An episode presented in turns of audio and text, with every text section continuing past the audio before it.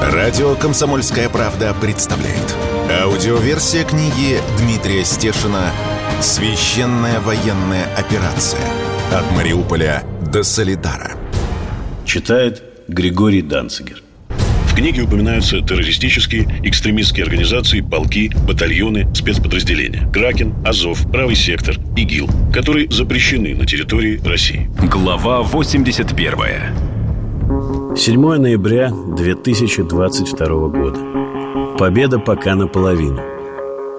За Павловку уже неделю идут тяжелейшие бои.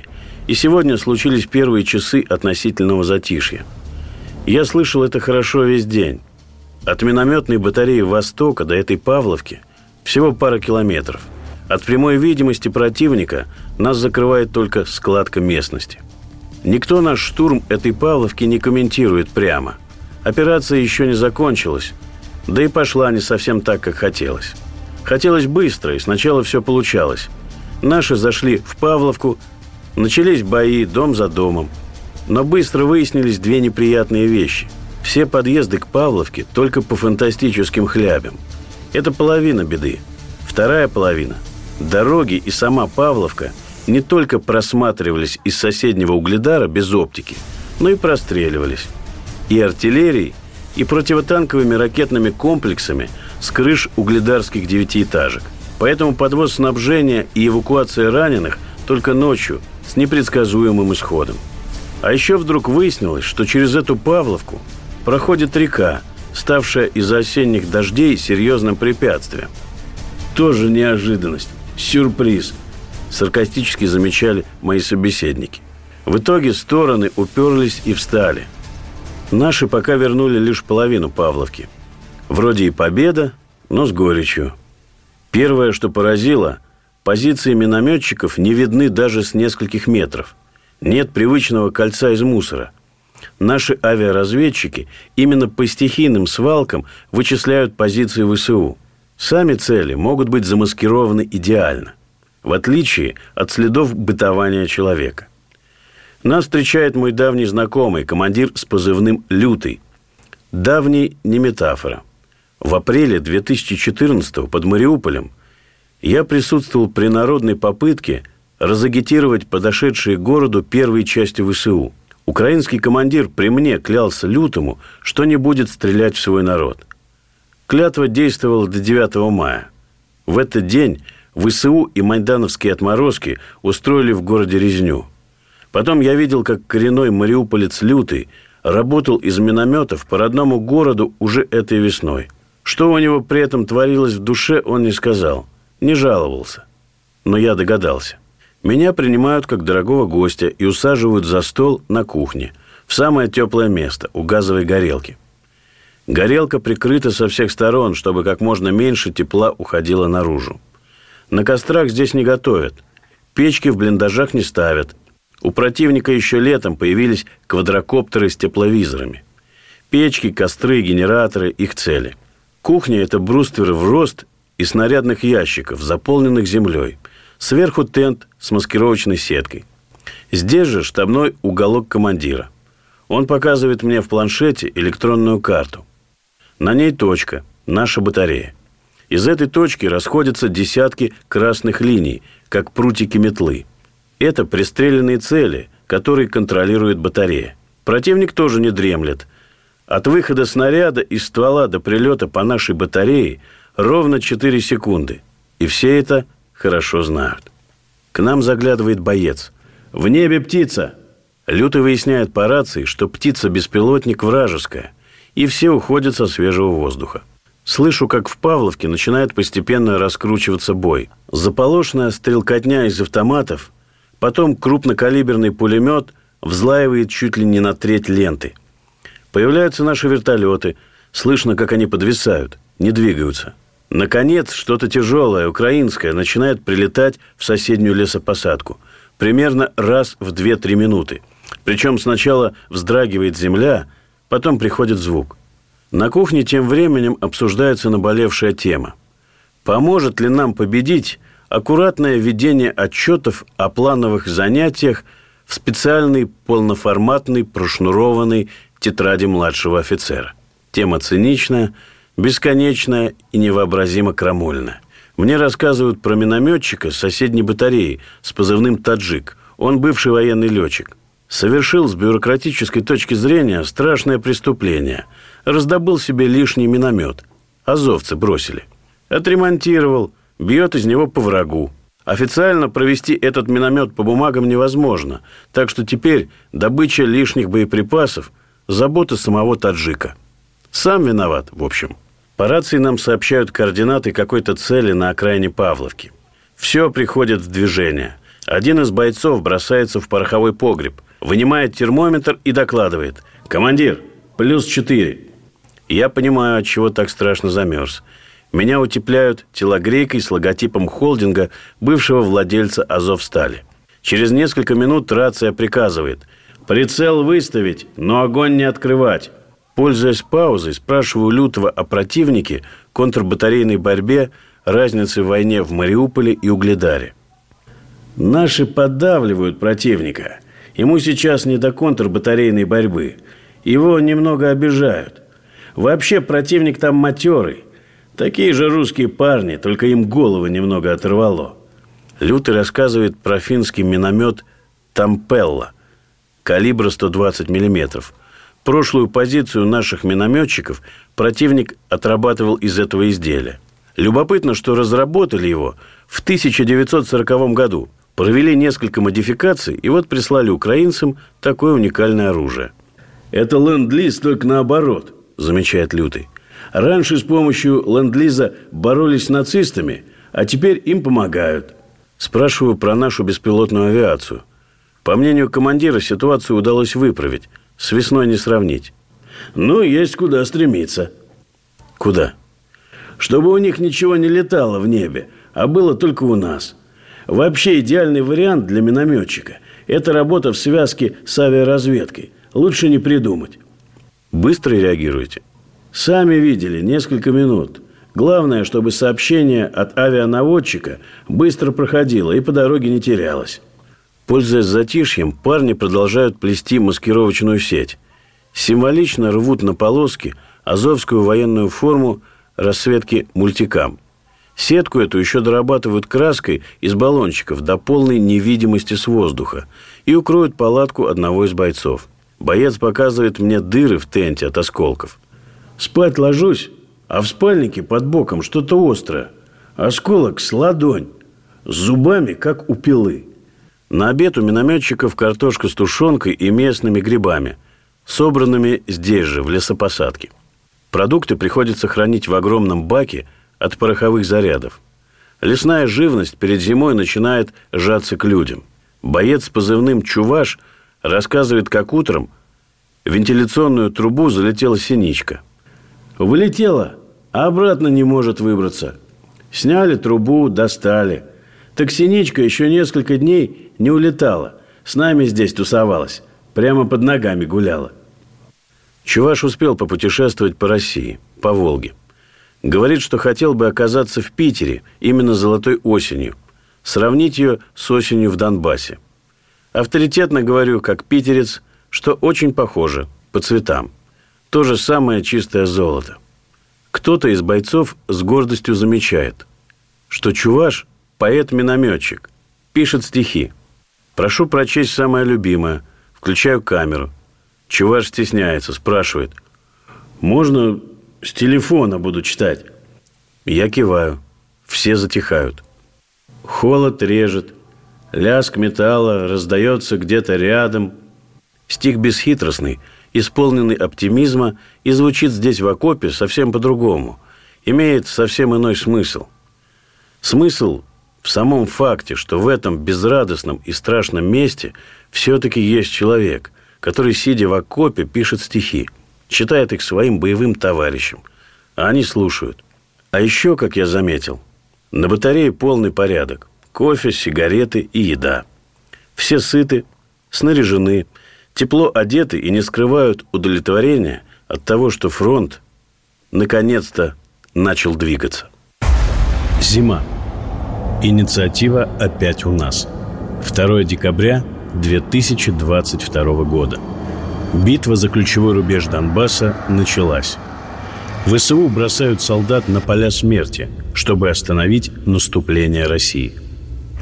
По ряду признаков положение ВСУ под Артемовском, Бахмутом, близко к критическому. Одновременно появилось множество жалостливых репортажей в западной прессе. Слухи об эвакуации и отходе из Артемовска, якобы отданный приказ Зеленского удержать город любой ценой. И все это на фоне медленного, но неуклонного продвижения наших войск. Военкор «Комсомольской правды» попытался разобраться в этом массиве информации. У Донбасса есть очень болезненная точка. С лета 2014 года, находящаяся под контролем Украины. Это агломерация Константиновка, Дружковка, Краматорск, Славянск, Николаевка. Если мы ее займем, территория ДНР фактически будет полностью освобождена от оккупантов. Там же, на окраине Славянска, скрыта вся проблема водоснабжения Донбасса. В феврале Украина заблокировала подачу воды из канала Северский Донец, остановила насосные станции. За минувшее лето стало понятно, что альтернативными водоводами, колодцами и скважинами Донбасс водой не напоить. Выход только один – взятие Славянска-Краматорска. Но сначала придется взять Артемовск и прилегающие села – Противник будет вынужден отойти из полей и облетевших лесопосадок в городскую застройку. Или его выгонят. Радио «Комсомольская правда» представляет.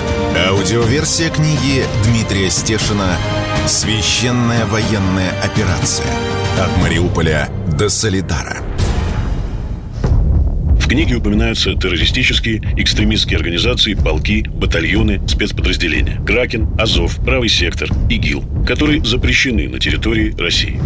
Глава 82. Зима. Инициатива опять у нас.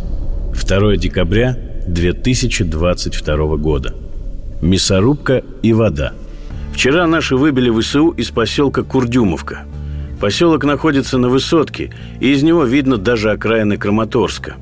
Это чуть больше 30 километров по прямой. И самое главное, теперь под наш огневой контроль попадает дорога из Артемовска на Часов Яр, где сосредоточены резервы ВСУ. До оперативного окружения еще далеко, но положение группировки, обороняющей Артемовск, сразу же осложнится. Тем более с севера над Артемовском нависает городок Солидар – и в нем тоже идут бои.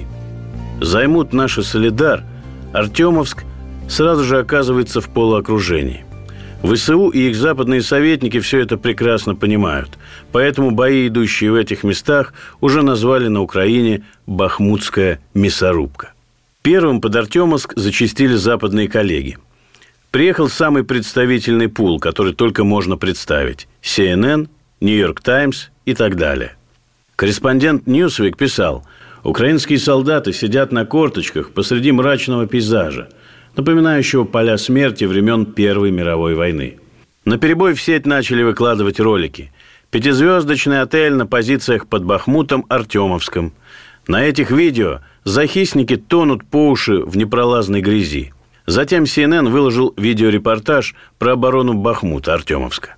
Кроме бравой стрельбы из чуть ли не столетнего американского пулемета, в сюжете было несколько включений с улиц города, из которых было понятно, он находится под нашим непрерывным арт-огнем. Командование обороняющихся сидит в хорошем кирпичном подвале и смотрит на больших экранах картинку со своих коптеров. Больше им ничего не остается. На Азов стали тоже смотрели до последнего, что там на улице происходит – Сами украинские военные, сидящие непосредственно в окопах, пишут в соцсетях о нехватке снарядов для контрбатарейной борьбы и нашего прикрытия. Имевшиеся запасы снарядов были израсходованы несколько дней назад во время неудачного контрудара ВСУ. А подвоз боеприпасов затруднен из-за украинских проблем с электричеством. Основной парк локомотивов на электротяге. Одновременно, как по нотам, как было в Дебальцеве, например, или во время штурма Мариуполя, офицеры ВСУ уже открыто начали жаловаться на невыносимую жизнь. По словам командира батальона «Свобода» Петра Кузика, майора нацгвардии, под Артемовском все очень плохо. Они, вооруженные силы России, почувствовали слабость в нашей обороне, потому что есть подразделения, которые менее мотивированы, чем наши. А вчера немного продавили нашу оборону в районе Бахмута. Некоторые подразделения не смогли выдержать артиллерийский натиск и отступили. По данным журнала «Нью-Йорк Таймс», работавшего на месте, сейчас бои под Артемовском превратились в арт-дуэли. При этом потери ВСУ ужасающие – 250 человек в сутки убитыми и ранеными. Любопытно, что эту информацию подтвердили данные наших радиоперехватов. Потери значительные, поэтому с запорожского направления под Артемовск начали перебрасывать части ВСУ батальонами – можно предположить, что сейчас Украина рассматривает для себя возможность оставить Артемовск, Бахмут, и постепенно приучает к этой мысли свое население. Сама идея сдачи была озвучена через западные СМИ. Скорее всего, это вызвано реальной оперативной необходимостью, и на этом настояли западные военные советники.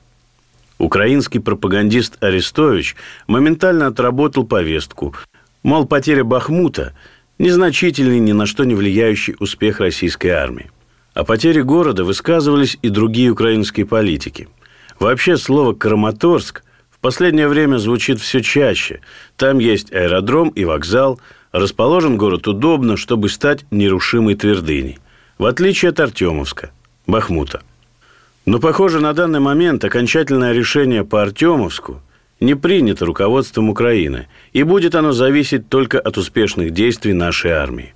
А успехи, судя по всему, есть.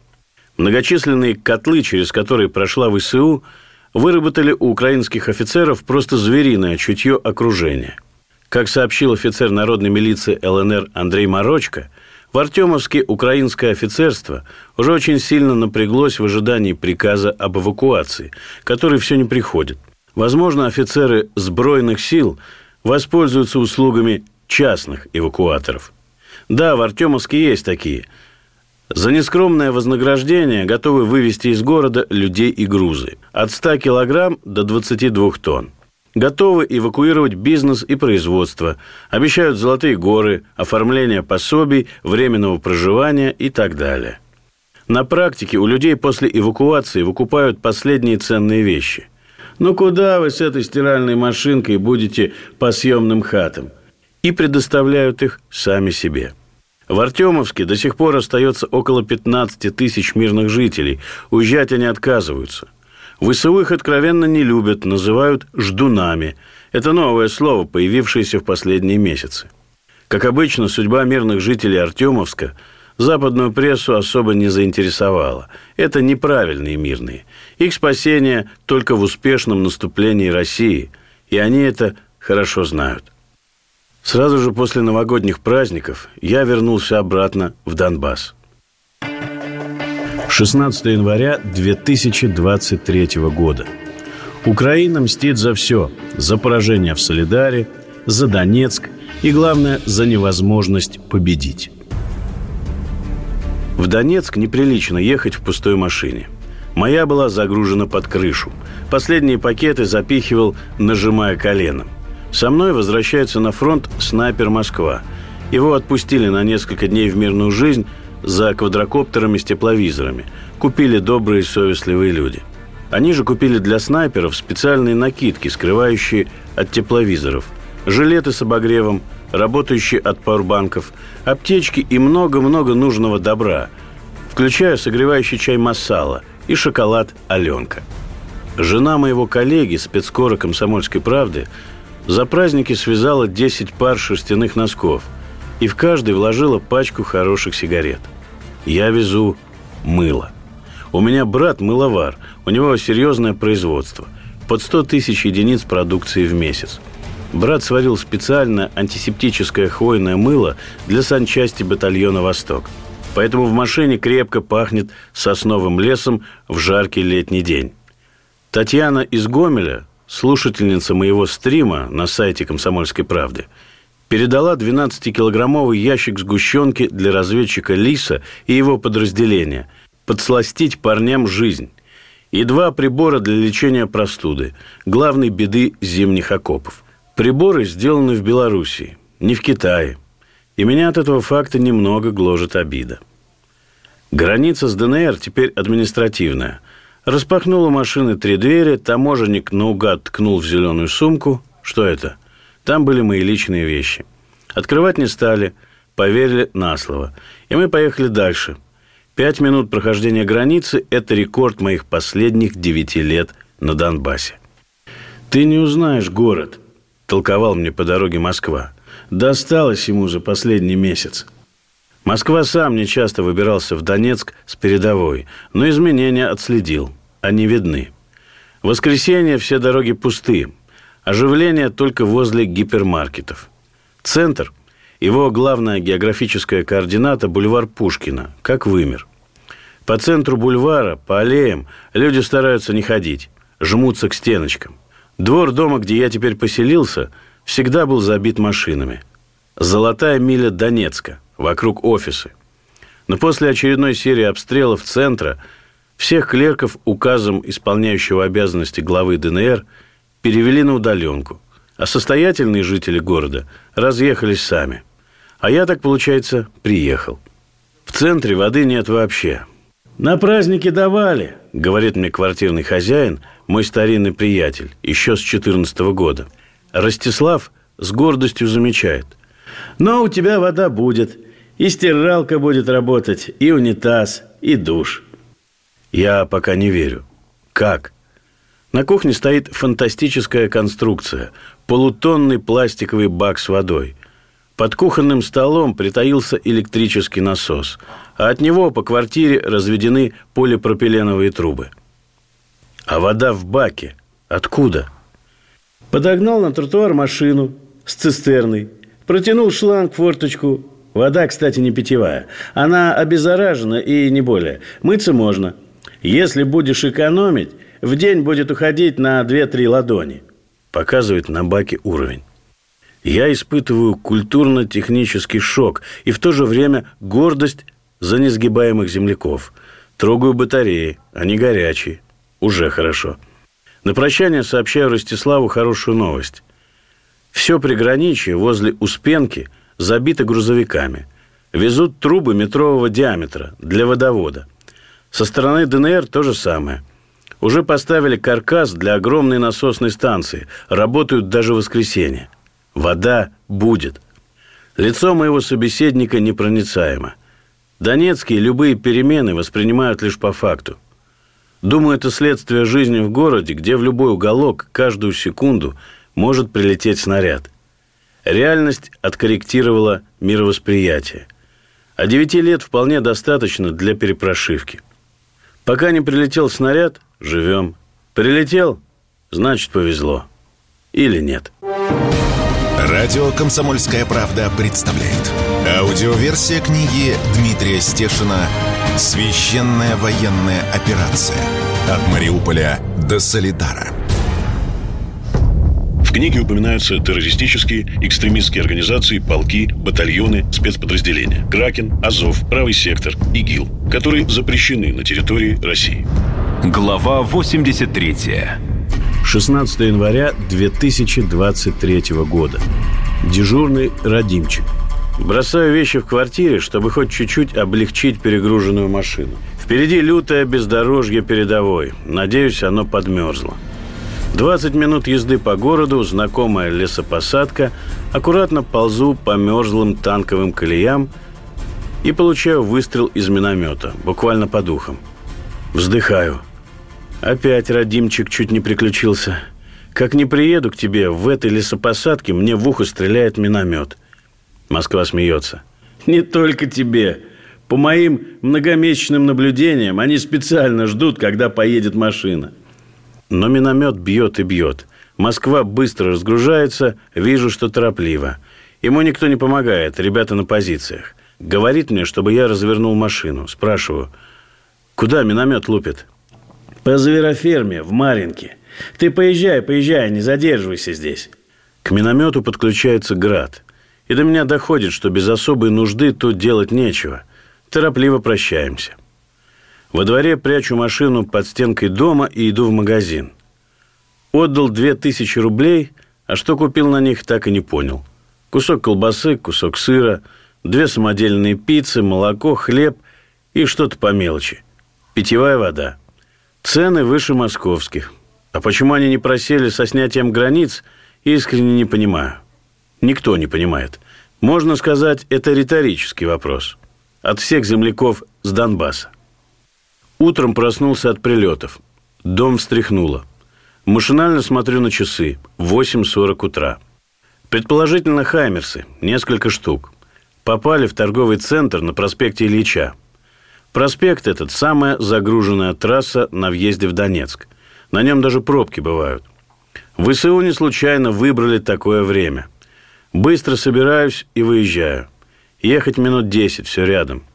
От торгового центра осталась одна внешняя стена. Искореженный, засыпанный пылью корейский внедорожник. Рядом мужчина в возрасте, с забинтованной головой. На свитере уже подсохшие сгустки крови. Посекло стеклами. Спрашиваю самое главное. Двигатель цел? Цел, цел. Даже заводится. Рассказывать моему тезке особо нечего. Военный в отставке по возрасту и здоровью. Ехал на работу. Вспышка машину смяла, но не перевернула. Дмитрий считает, что Украина мстит Донецку. За все. За то, что восстал когда-то, за Солидар, за прилет в многоэтажки в Днепропетровске – Хотя там нет нашей вины, но кого это волнует с другой стороны линии фронта? Месть – общее мнение всех, кто собрался возле этих дымящихся развалин. К нам подходит женщина. Зовут Елена. Инженер-системотехник на пенсии. Видите магазин «Пресса»? У меня в нем подруга работала. Но подруга сегодня выходная, а ее сменщица опоздала на работу. И сама спаслась, и людей спасла. Они в 8 утра уже обычно открываются – Второй день рождения, что тут скажешь? А вот аптеке не повезло. Как москвичи говорят о погоде, обсуждаем обстрелы. Калининский район обстреливали только в 2014 году. Потом большой перерыв до декабря прошлого года, когда ВСУ назначили целью больницу имени Калинина. Пожарные проливают водой завалы. Режим тишины уже объявили несколько раз, но никто не откликнулся. На грязной обочине стоят родственники пропавшей девушки. Она совершенно точно была в здании. Даже не подхожу к ним. Мучить этих людей нет никаких сил. Тем более, когда еще осталась надежда. 19 января 2023 года. Затягивание гаек. В интернете и телеграм-каналах начался настоящий шторм. Появились слухи, что в зоне спецоперации собрались затягивать гайки – Начнут с запрета гражданских автомобилей в войсках, потом будут изымать смартфоны и планшеты и, наконец, начнут брить бороды. Волна возмущения поднялась такой силой, что даже исполняющий обязанности главы ДНР Денис Пушилин выступил с заявлением. Мол, лично запрашивал комендатуру, но никаких распоряжений они пока не получали. Но слухи становились все конкретнее уже появились люди, лично видевшие распоряжение о постановке гражданских машин на армейский учет с номерами черного цвета. Каюсь, я присоединился к волне народного гнева. Мне было непонятно следующее. На передовой реальный дефицит транспорта.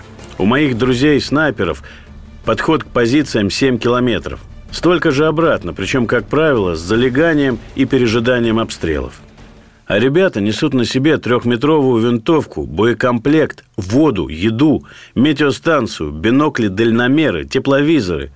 Все в броне и касках. Ходил с ними, знаю, как язык висит на плече. Летом снайперы скинулись и купили себе «Жигуленок». И что, теперь на нем будет кататься Родина, а они опять пешком – Просто у людей на передовой есть реальные опасения, что они больше не увидят купленных ими или принятых от волонтеров машин, если их возьмут на баланс части. Дальше. Запрет смартфонов на передовой. Простите, а как без них использовать, например, квадрокоптеры?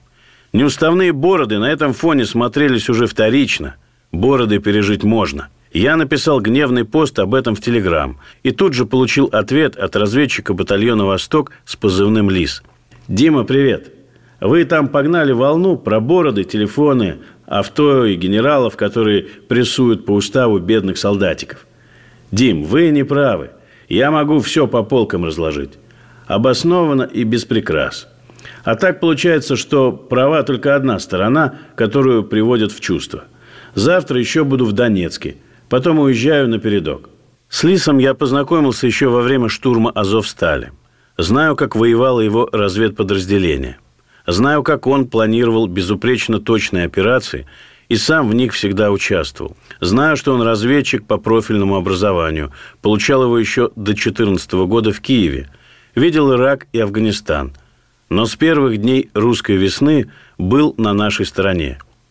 Его мнение стоит дорого. Мы засели в одной из донецких кафешек за литром кофе с молоком. Я предложил. Давай начнем с машин. Я в своем посте праведного гнева привел пример со снайперами. Лис согласился. Давай прямо с конкретного примера начну. ПВД. Пункт временной дислокации в прифронтовом поселке. Стоит рота, условно 100 человек.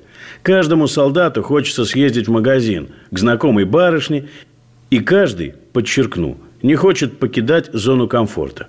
Сколько сейчас стоят «Жигули»? А зарплата? Ну, примерно 100 тысяч за старую, но еще живую машину. А зарплата под 150 тысяч и больше. Ну вот и накупили 30 «Жигулей».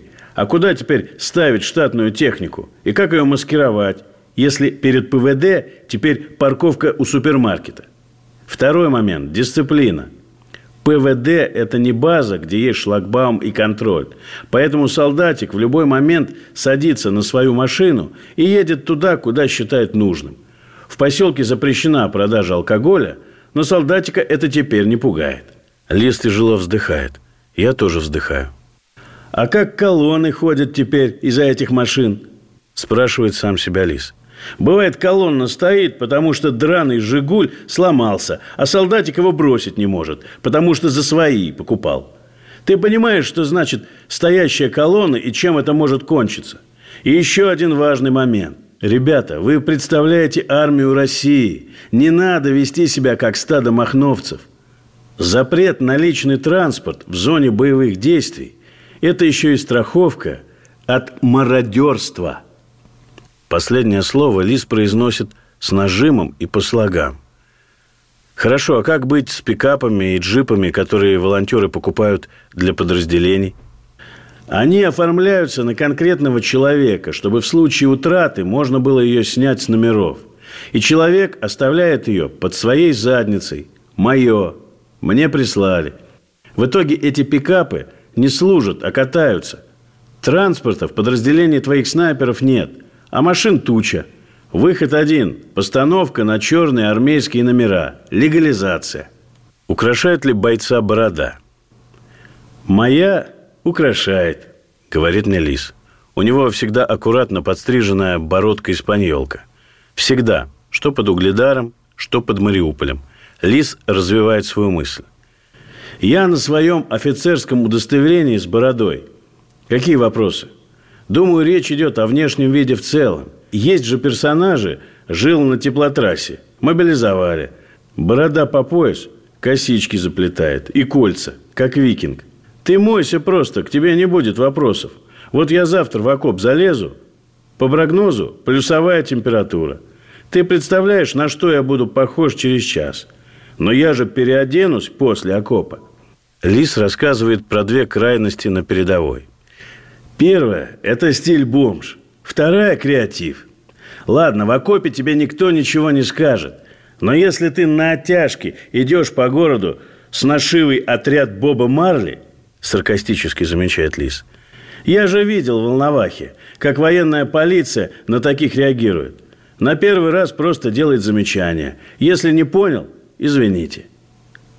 Боец был в неуставной форме – нет, такого нет. У нас половина армии в уставном пикселе, половина в уставном мультикаме.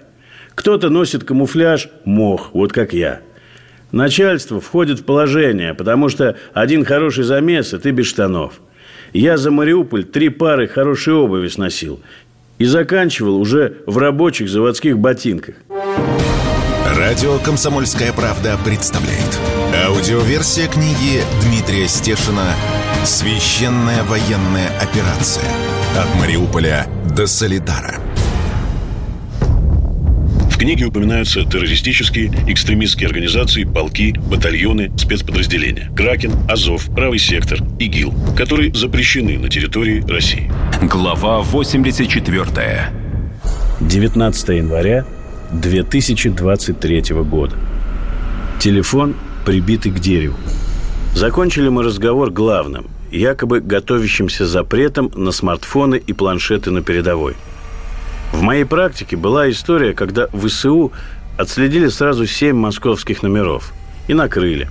В итоге 400 метров мы отходили почти час, ползли и лежали. Иногда перебегали. Сопровождающие нас ополченцы искренне не понимали, что происходит. А виноваты мы были сами. И еще был один давний и неприятный случай.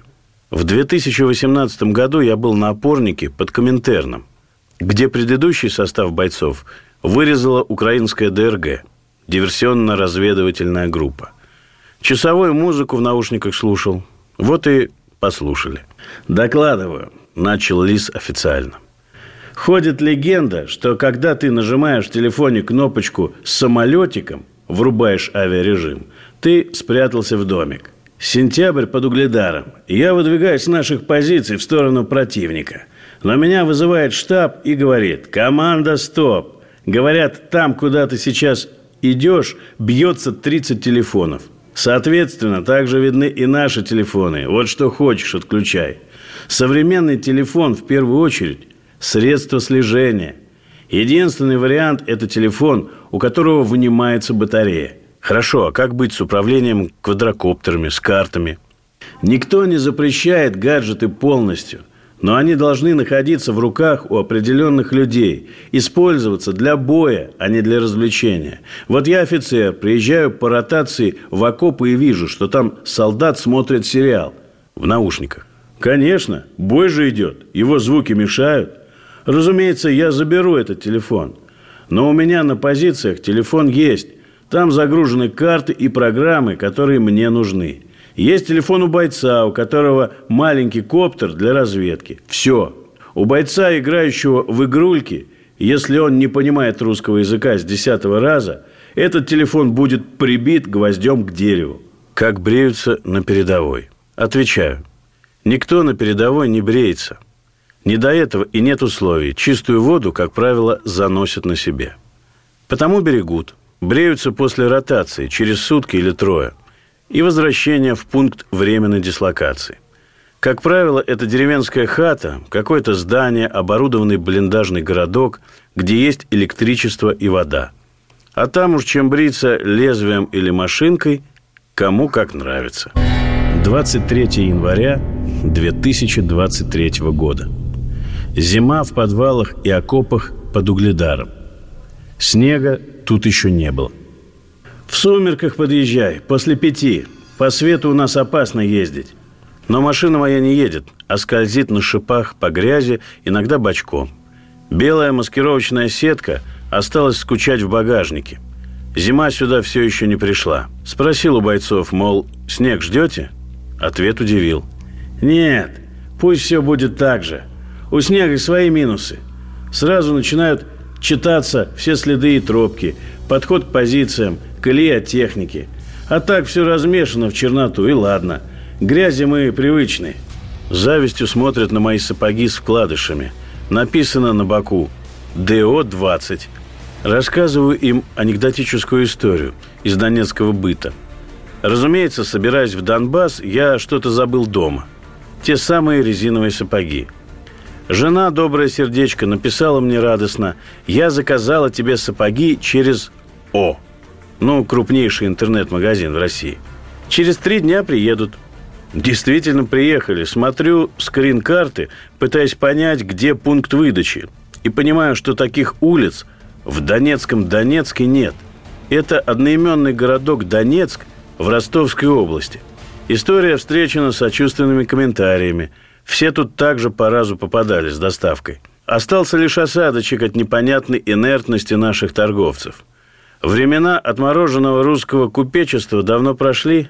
Правда, какие-то добрые люди завезли в Донецк эти сапоги фурами, но в два раза дороже. Покряхтел, как и все здесь, то купил. Деваться некуда. Ревматизм лечить дороже.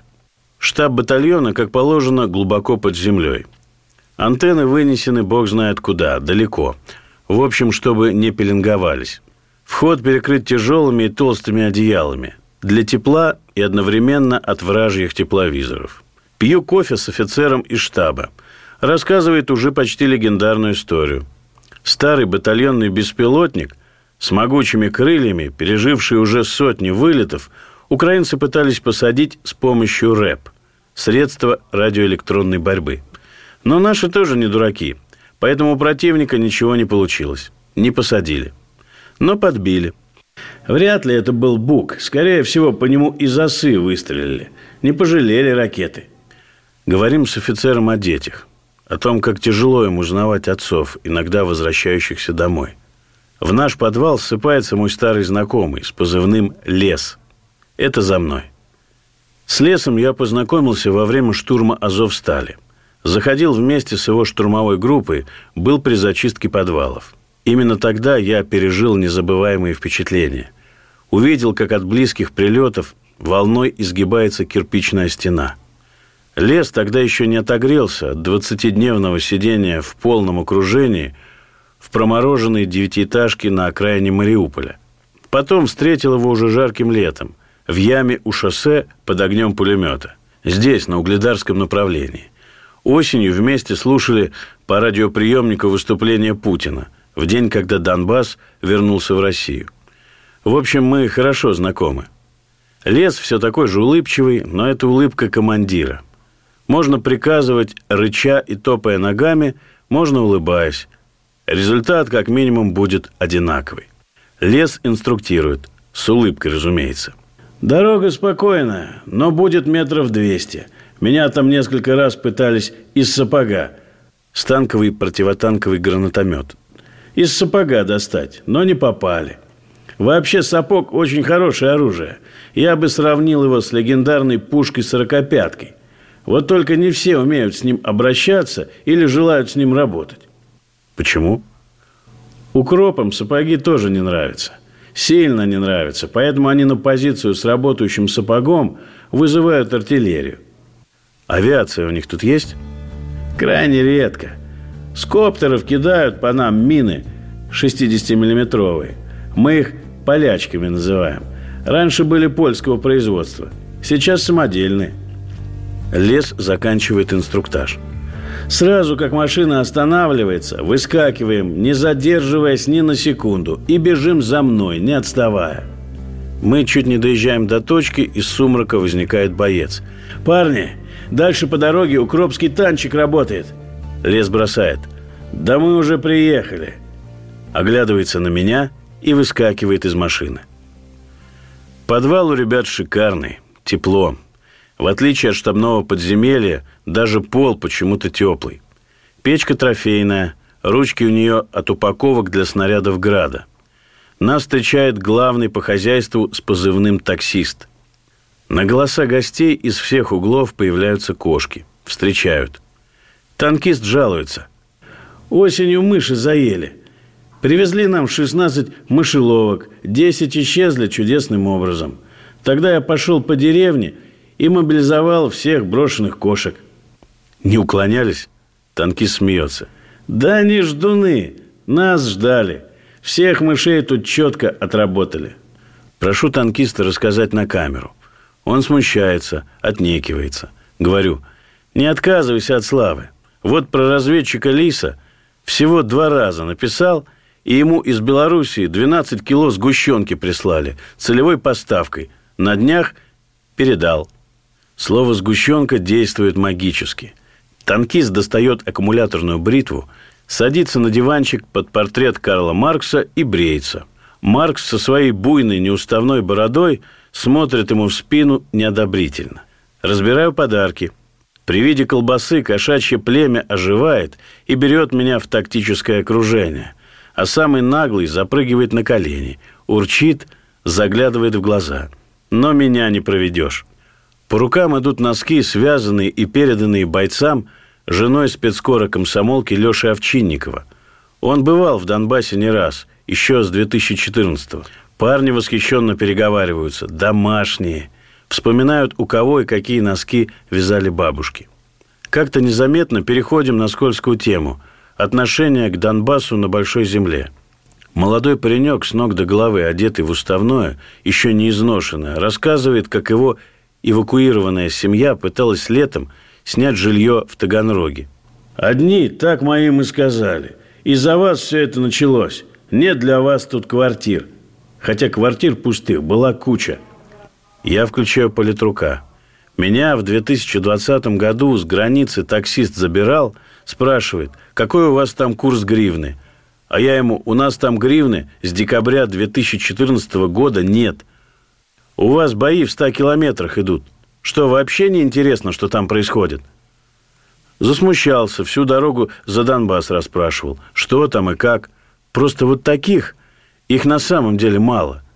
Но они токсичные. Один раз повстречал, потом полжизни их помнишь.